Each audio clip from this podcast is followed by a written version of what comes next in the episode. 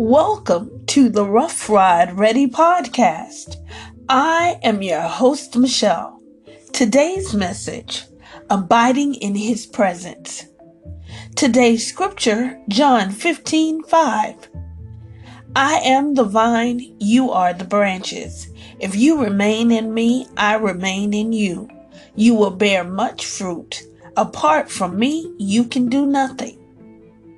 Let the words of my mouth and the meditation of my heart be acceptable in thy sight, O Lord, my strength and my redeemer. God is omnipresent, meaning he is always present and in all places. What does it mean then to be in God's presence? In the beginning of human history, God enjoyed a close presence with Adam and Eve in the Garden of Eden. Genesis 3 8. After their sin, they became separated from this presence. Throughout the Old Testament period, we find various ways in which God revealed his presence in a special way. Though God's presence is everywhere, the Bible also speaks of being before God in His presence in certain locations, such as Jerusalem and other times in which He revealed Himself at a particular time or place uniquely. Today, God's Spirit lives within those who believe in Him. John 14 23.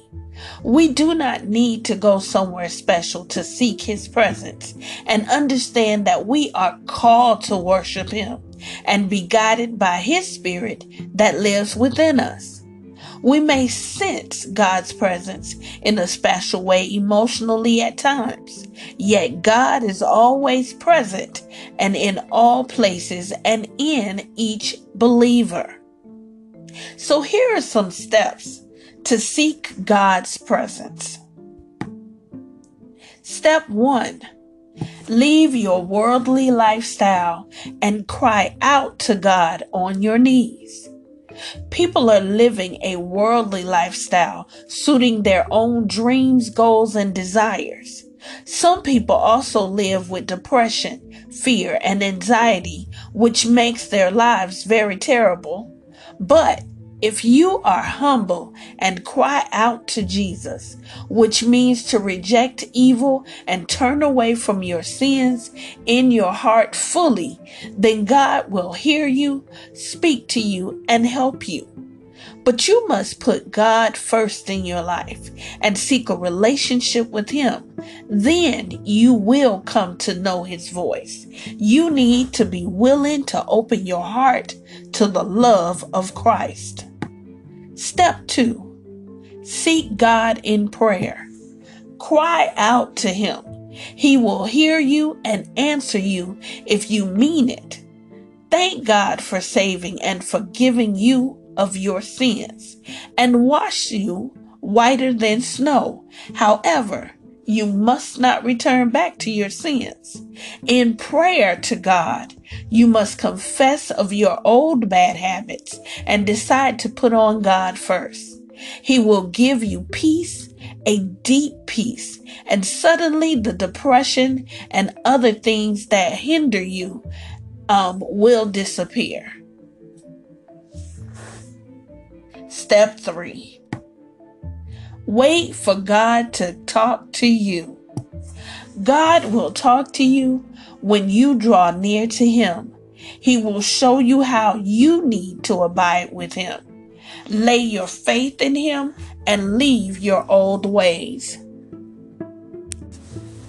He will show you that to be serious, one has to lay aside their own ways of doing things, take up their cross, and follow Him. He will show you that no sin enters the kingdom of heaven, and that only if we repent and come to Him for a personal relationship, which is true faith, can we be washed clean and enter the narrow gate to life. Step number four Repent of sins. God will let you know that He forgives all sins in the past. And if we make mistakes, He forgives them also if we repent and stop doing them. However, we must not go back and live in sin again. Step number five listen and let God show you the truth. Many people have gone to hell because they waited too late to repent and to get to know God.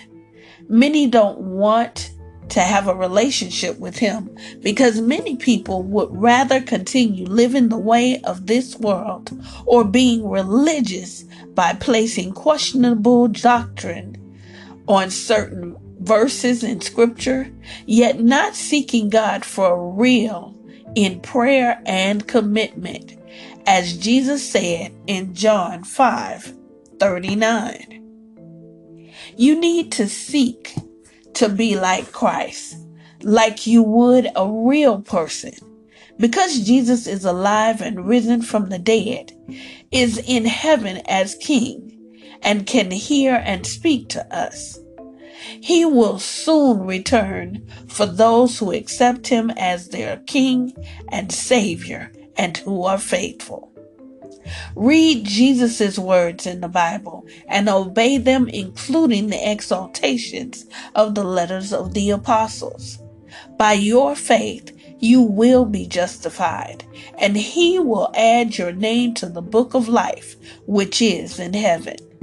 Step number six be baptized in the name of Jesus and ask for the gift of the Holy Spirit.